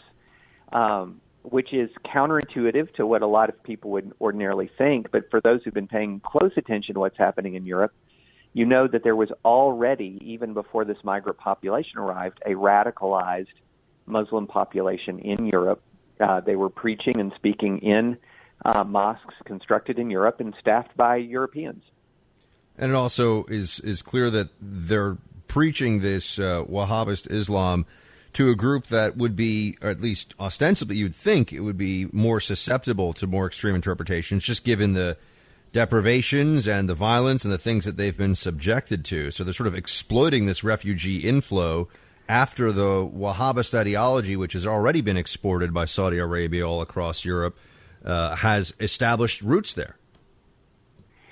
Right. I mean, you know, and that's one of the t- one of the terrifying things and one of the disturbing things about uh, the, our reality is that Saudi Arabia has uh, our alleged ally has been the primary exporter of this ideology, and they've been doing it for decades. And they do it all over the world. They don't just do it in madrasas in Pakistan and Afghanistan or in mosques in Syria. They've doing, been doing it all over, including Europe. And and that's the thing that is, um, and I think for Europeans, is something they're going to have to grapple with for a generation or more. Is this notion that they have they have had radical Islam. Radical Islam has been lavishly funded and supported uh, by their alleged ally, the Saudis, and it's turning their population, uh, their Muslim population, many many members of the Muslim population against their countries, uh, and and that's why what you're seeing in some of these terrorist attacks are coming from German citizens, coming from French citizens. Uh, and you know we've even had it in the United States, coming from American citizens or American permanent residents um, who had been radicalized again here locally. I want to switch gears a little bit to another post you have on nationalreview.com. We're speaking to David French, who's a staff writer at NRO. Uh, when college students think America invented slavery, I found this fascinating. Please tell us a bit about it.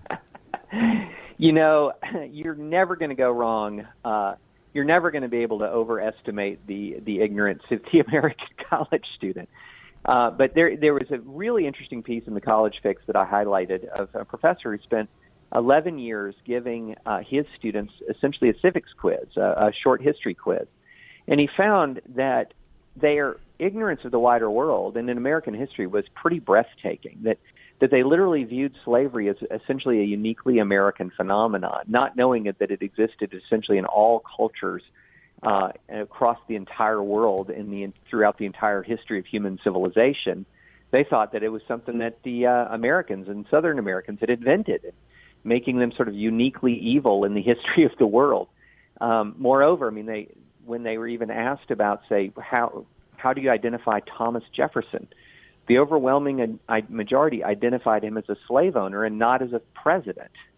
So it, it was fascinating to see the extent to which the effort to sort of re-engineer public education hadn't really made American students more well informed. It had made them more uh, had made them a, a sort of politicized, selectively ignorant. You know, to, to sort of connect your uh, your two pieces here in in, uh, in a way. I'm always amazed at the lack of, of, I guess it's the lack of instruction in schools about this, but also even people who otherwise think of themselves as particularly well read and maybe even uh, erudite uh, have no no background, no knowledge whatsoever in the vast slavery uh, that was conducted under the Ottoman Empire, uh, the enormous slave empire that the Ottomans were operating and even up to and including the Barbary states and their raids in Europe and the seizing of of Christian Europeans for centuries by Muslim oh, states, oh, specifically for the purpose of slavery. They never talk about yeah. this. It was, I mean, uh, the slavery was uh, it, looting, pillaging, and raiding the southern European coast for the purpose of taking slaves was common for centuries, resulting in millions of kidnappings for slavery. Millions. Uh, much less the slave empires that existed in the Americas when the Spanish first arrived. I mean, think about the Incas. They would conquer, uh, or the Aztecs, they would conquer neighboring tribes, seize people not just for slavery, but for human sacrifice on a mass scale. So, you know, it's it's this weird world where you have, as I called it, the condescend- condescending ignoramus, that the the student who thinks that they understand the true history of America when they don't at all. They have no clue. Uh, they have no clue about the wider world. They look at America as this uniquely evil and uniquely pernicious place, and the rest of the world being victimized by American, uh, you know, American colonialism and greed. When the reality is, slavery was a fact of life across the generations and the millennia, and it was American culture and British culture that really took the lead in putting a stop to it. Um, and it's not to our credit, obviously, that we continued the habit and pattern of slavery that long predated the founding of the United States, but it is very much to our credit uh, that we had a powerful abolition movement that we um, that we ended the scourge of slavery. It's very much to Great Britain's credit that it ended the scourge of slavery and even used the power of the Royal Navy to do so to uh, destroy the slave trade. So, you know, but again, people would say that British and American culture are are colonialist and greedy and expansionist and terrible and uh, inflicting uh, tragedy on the rest of the world. When uh, really the reality is pretty much the opposite. And I know, David, you've spent some time, as have I, in some uh, some nasty places. And one thing that, that can come up there, and this this is another uh, sort of thread that I pull from from your post here on National Review, is that we talk about racism in America, uh, a lot, and it's an issue that's often, you know, it's some. It feels like some news channels are during periods of time entirely devoted to the subject of racism for weeks, perhaps even months on end.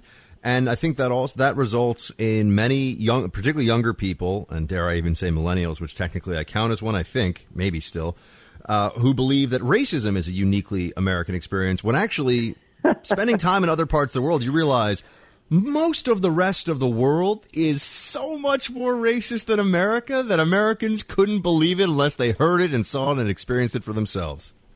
Oh, they can't imagine. They cannot imagine. I mean, uh, you know, look, here's what's unique about America. We are a uniquely diverse, uniquely multi ethnic, and uniquely peaceful society for all of that diversity and multi ethnicity. Um, if you look around the world to find other nations that have so many disparate groups with different backgrounds, not just different European backgrounds, but different backgrounds across, you know, Africa, the South America, Asia, all coming to the United States. Where is another democracy this diverse? Most other countries are far more centered around eth- individual ethnicities or religious groups than we are in the United States of America. Uh, but we look at the friction around the edges, and of course there's friction around the edges. Everybody knows there is, but we look at the friction around the edges and we say, well, that's the story of our unique evil. Rather than we, again, you flip it around. We are uniquely good as a nation, but we're not perfect. And you can't look at the imperfections and say that that denies our goodness. I, I think just as as some uh, examples of what I was alluding alluding to before, uh, I have friends from South Asia who will tell who will tell anybody who wants to know that even to this day, culturally, I mean, they're not announcing this from you know loudspeakers of political campaigns, but culturally speaking, lighter skin is often is is is considered sort of more desirable, and, and it's it's still very widespread there. Um, and they actually think it's a very strange practice in America that people would go to tanning booths and such because it's so ingrained in the culture that lighter skin is more like uh, the sort of Brahmin it goes to the caste system. Uh, the most racist things that I have ever heard in my life were uttered by, well, I'll just say it, were other, uttered by uh, either Muslim Iraqis or Muslim Afghans. Uh, the craziest, most racist things I've ever heard. And and it was one of those things where you know not a, I don't want to get into a gun battle with anybody over this, but I remember being like, "Wow, that is racist," and, and, it wasn't yeah. that unusual to hear that sort of stuff. So I think that most Americans just have no conception of that. Right, exactly. I mean, you, I had to laugh when you said what you'd heard in Iraq and Afghanistan. I cannot agree more. I mean, shocking stuff. I mean, shocking to our American ears, but it's only shocking to our American ears because we don't get out that much to other cultures and understand how unbelievably bigoted they often are. Um, you know, one of the stereotypes is, you know, of, of American racism is, well, you know, black Americans have trouble hailing cabs well, if you go to New York, it's not like white rednecks that are behind the wheels of these cabs generally. Um, There's seven, I actually know the stats on this. They're about 75% of them are recently arrived immigrants, and also, uh, and, and, and, more than half of them are from the uh, basically South Asia region, from uh, Pakistan, right. India, and Bangladesh. Right, and they didn't come here open-minded and then get tainted by American white supremacy. they came with the values that they have, and so you know, it, it's uh, you're exactly right. I mean, yeah, I mean, you ne- never ask a Saudi what they think about, you know, for example, African Muslims, because there's a decent chance you'll be horrified. You will be horrified. Oh, much less never ask a Saudi or a uh, or a, um, an Iraqi what they think of a Jewish person.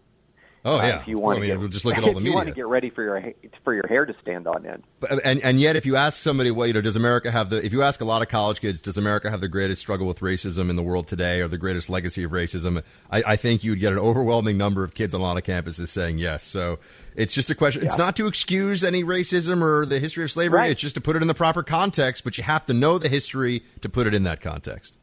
Right. Nobody no rational, sane human being says there's no problem of racism that existed in the U.S.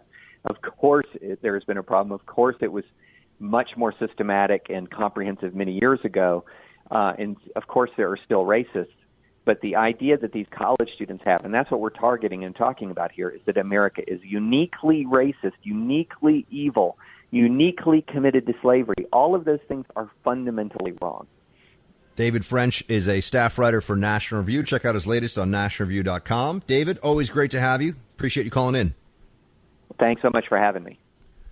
Guys, we'll be right back. You're listening to the Buck Sexton Show on the Blaze Radio Network.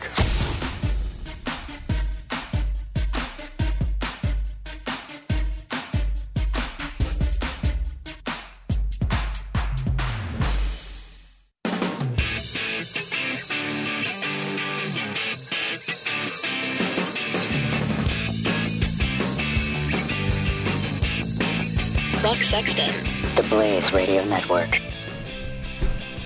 It's always amazing to me the, the, the historical ignorance point is is uh, is a fun one to talk about because the narratives that you hear, uh, especially on college campuses, about about sort of uh, the U.S. and its role in history, it's it's pervasive. This idea that America is a uniquely morally uh, failed and and sort of corrupt enterprise.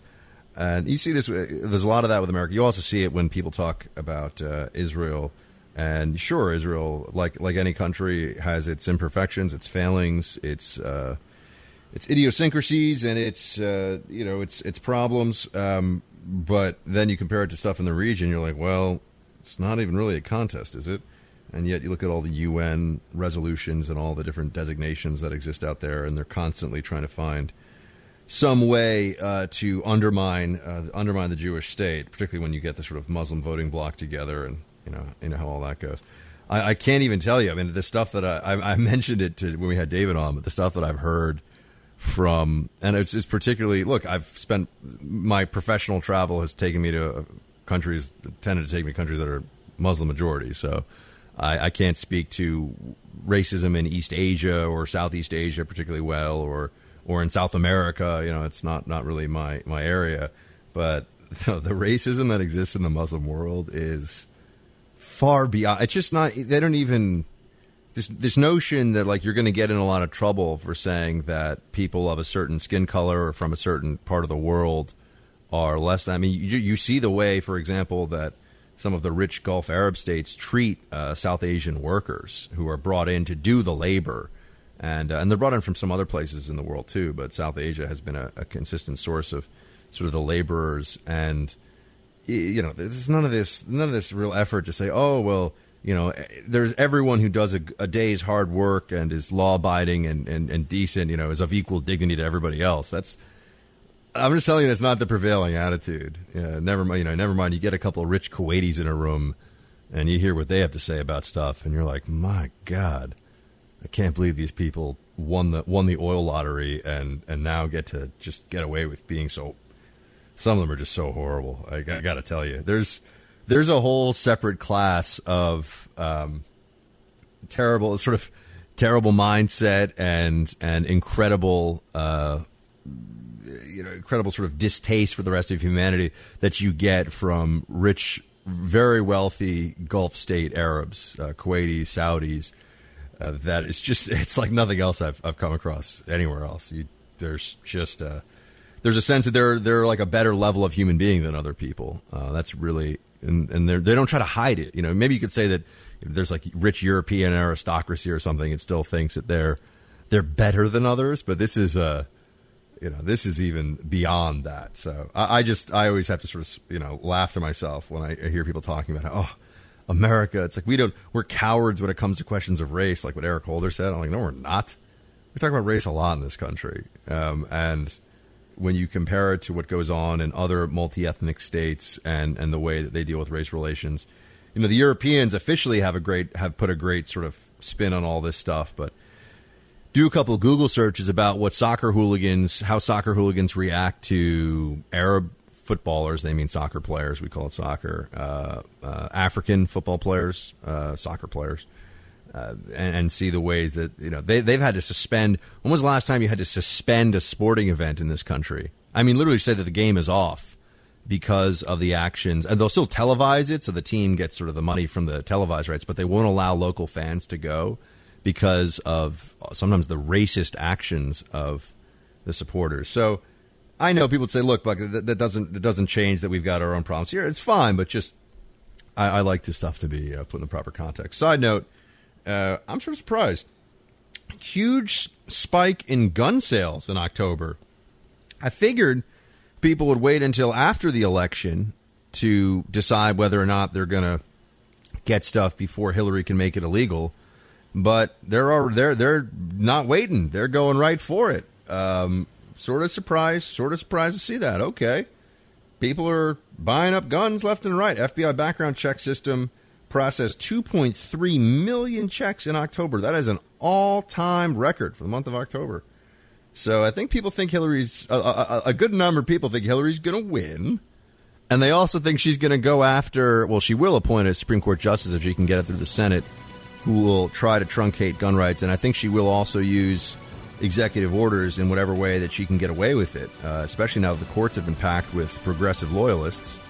So people are out there buying guns, an indicator of the election, perhaps, which way they think it's going. The Buck Sexton Show on the Blaze Radio Network.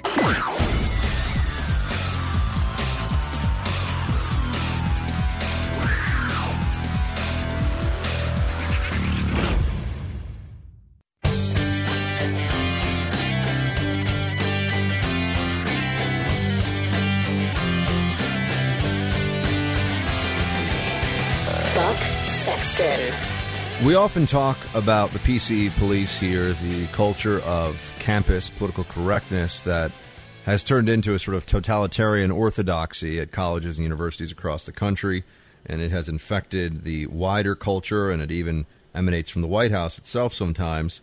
Well, we're going to talk to somebody now who's been on the front lines of that fight.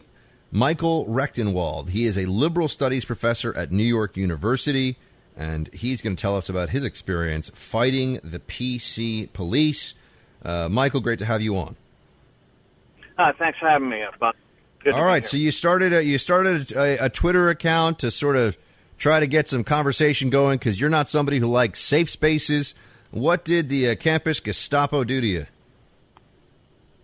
Well, um, there was a, there were a number of things that took place on campus that I didn't like. Um, uh, one is the, that Milo Yiannopoulos was uh, shooed off of campus, and they canceled his event because they were concerned that people would wander accidentally into his ambit, and as such would be, I guess, infected by what he had to say.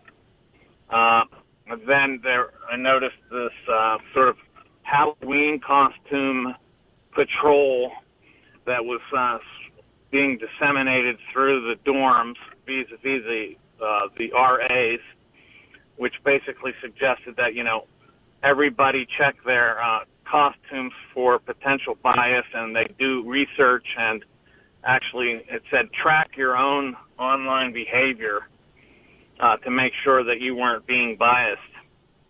Uh, then I noticed, you know, it's not just NYU. This this my concern has to do with academia at large, and um, just so many ridiculous things. There was a uh, one uh, piece of decoration. A, a gorilla could not be used in like a diorama because the, the gorilla represented hypermasculinity. Um, Wait, what? There was a kid. A gorilla represents hyper hyper masculinity. Yeah, hypermasculinity. Therefore, it's it's uh, biased towards one gender over another. All right. Uh, then there was uh, this case where a kid picked his own pronoun. Uh, I think it was the University of Michigan allowed uh, students to pick their own pronouns, uh, basically any pronoun they wanted, and the kid picked the pronoun His Majesty. Which is pretty which awesome. I found, yeah, I found that hilarious. So I posted something about that on Facebook, and after that, I was attacked by hundreds of people, and that's when I decided to go underground with the um, with the um, a Twitter uh, account that you could, you could say these things, right? Deplor- deplorable uh, professor. Um, but I'm just wondering, what are Right. the 400 people that were attacking you for? I mean, the His Majesty's thing is just objectively hilarious. Like, what was their problem? Why were they mad at you? They said it was uh, that I was uh, that I had betrayed them, and their and my support for them as trans people. Most most of them were trans, and that my I had betrayed their my support uh, support uh, for them because I made light of these uh, pronoun issues. I thought the kid was really not, wasn't making fun of trans people as much as he was the university administration that would establish such a policy uh, and leave open uh, any kind of pronoun somebody would uh, desire. You know, I mean, one could say His Highness or you know or whatever. Yeah.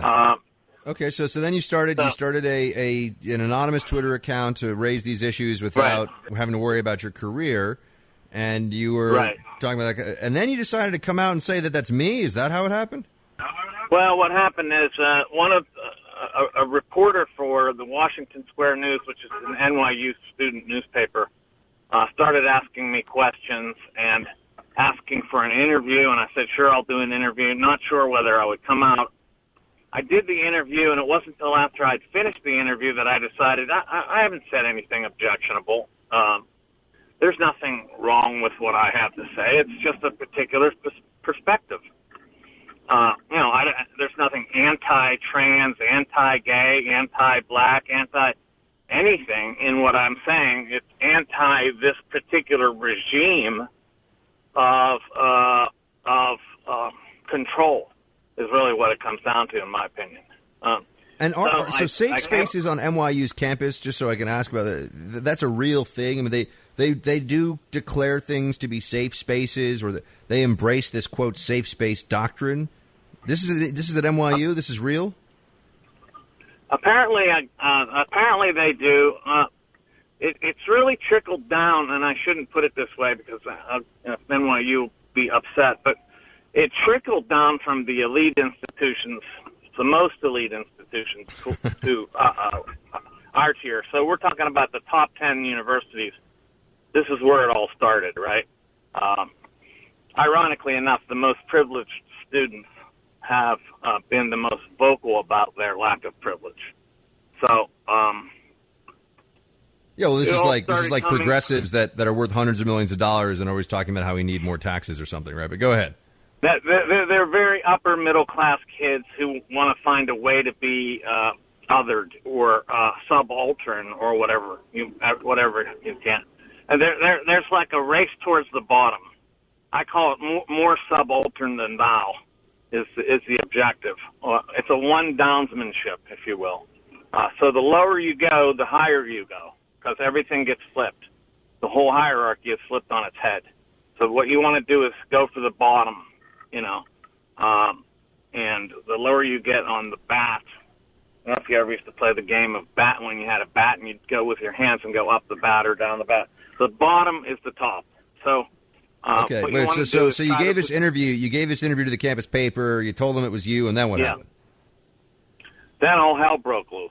Um, a, a committee in my in my department saw fit to oppose me in mass.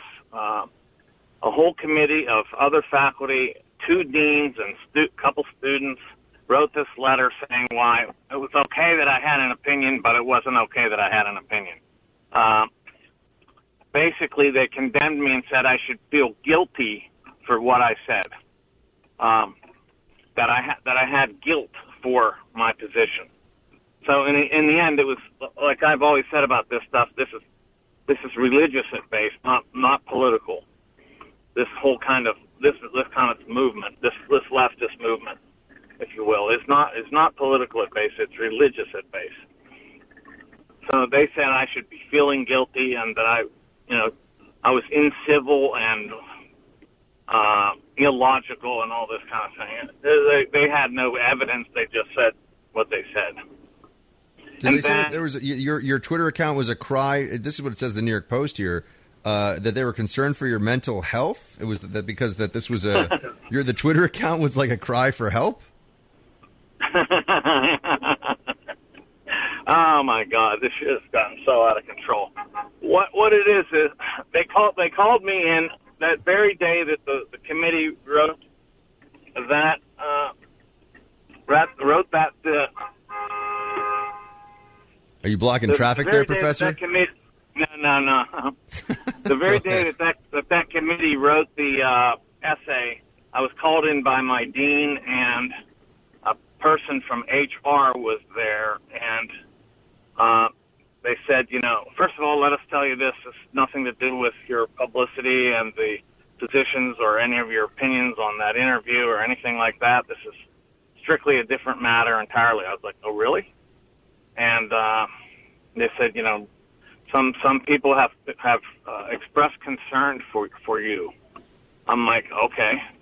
Uh, and it really became apparent that they wanted me to take a leave of absence. So, uh, and all the while insisting that it had nothing to do with what I had said.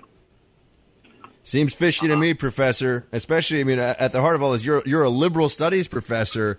Not very liberal to uh, punish you for sharing your thoughts on matters of, of you know free speech, public importance.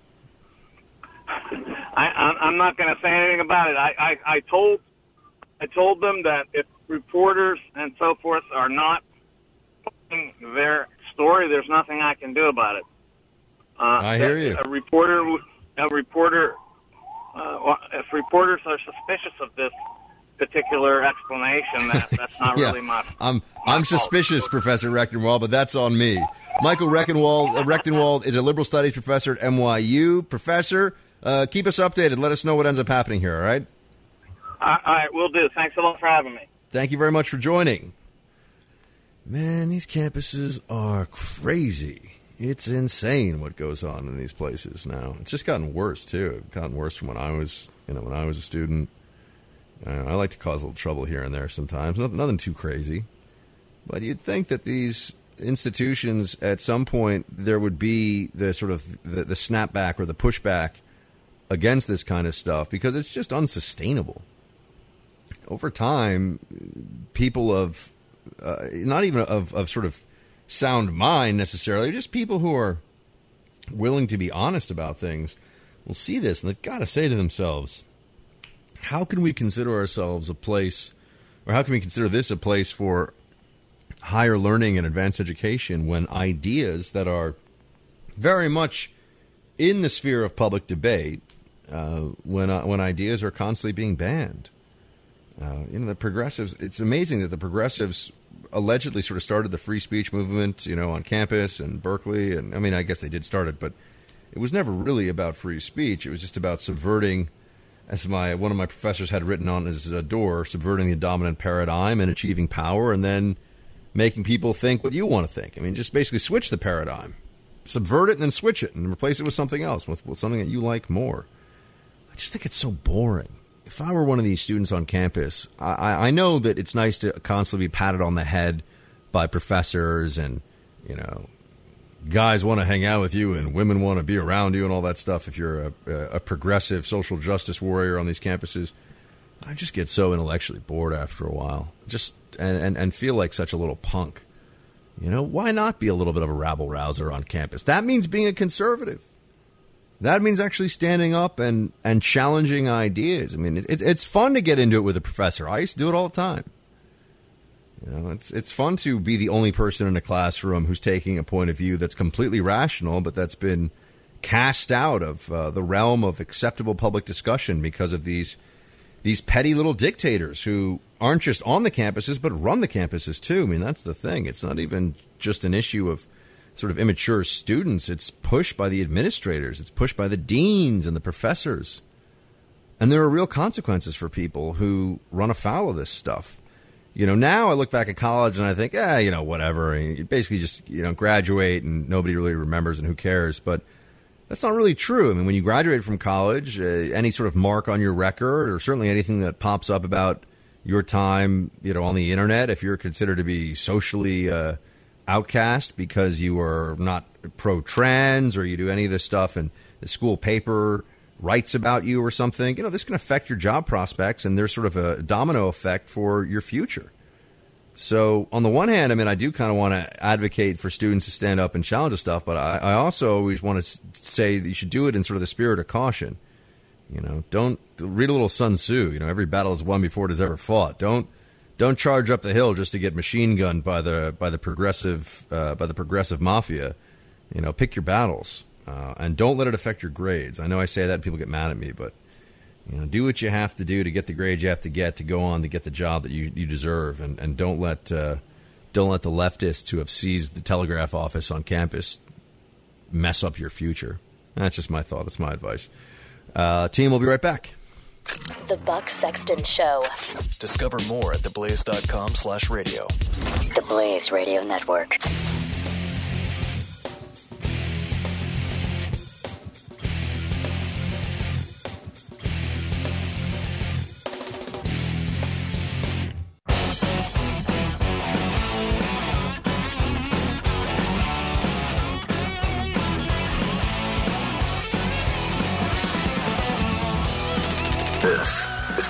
Sexton Show. Oh man, I said that some of the Trump supporters would debase. I'm sorry, pardon me. Whoops, Freudian. Some of the Clinton supporters would debase themselves uh, in in their efforts to try to get Hillary elected. At the front of the line of the debasement, David Brock. Here's his explanation of Podesta saying right after the New York Times breaks a story about Hillary's private server that they need to dump the emails. Here's what uh, Chief Hillary uh, surrogate and attack dog David Brock has to say. Let it go. right, David, something that doesn't work for Hillary Clinton is email. And again, we know that WikiLeaks, the content hasn't been verified. We are concerned about who the hackers are. But I want to ask you about the John Podesta email back in 2015 that came out of WikiLeaks, which says, quote, we're going to have to dump all those emails. I mean, Right. Well, that's a as you one. know, in, in Washington parlance, dump means uh, release or make public. Oh, oh, okay. Yeah, that's what he meant. Yeah. Oh, sure. That's what watching parlance. Dump, dump means make public. Oh, yeah, that's what he was referring to. Sure, sure. We're gonna have to take all the emails and and let them go to everybody. Isn't it interesting? Because that was Podesta's advice, but but they deleted all of them. Isn't that so weird? Podesta, who's her like top consigliere, says, "quote dump," and that means make public, according to David Brock, which is hilarious, by the way. And they somehow decided to just go the total opposite direction and delete all of them, and use a special program to overwrite them called Bleach BleachBit, so they'd be irretrievable. But uh, yeah, yeah, sure. Oh, I love it, man. This campaign's just madness, madness left and right. Uh, good stuff, team. Back here tomorrow in the Freedom Hut, 12 Eastern, as always. Uh, please download today's show. Uh, appreciate whenever you can share it with a friend. That's how the Freedom Hut team grows. We've already got a lot of show to talk about tomorrow. So until then, I hope you have a wonderful rest of day. Keep being the wonderful patriots that you are. And no matter what happens, shields high. You're listening to Buck Sexton on the Blaze Radio Network.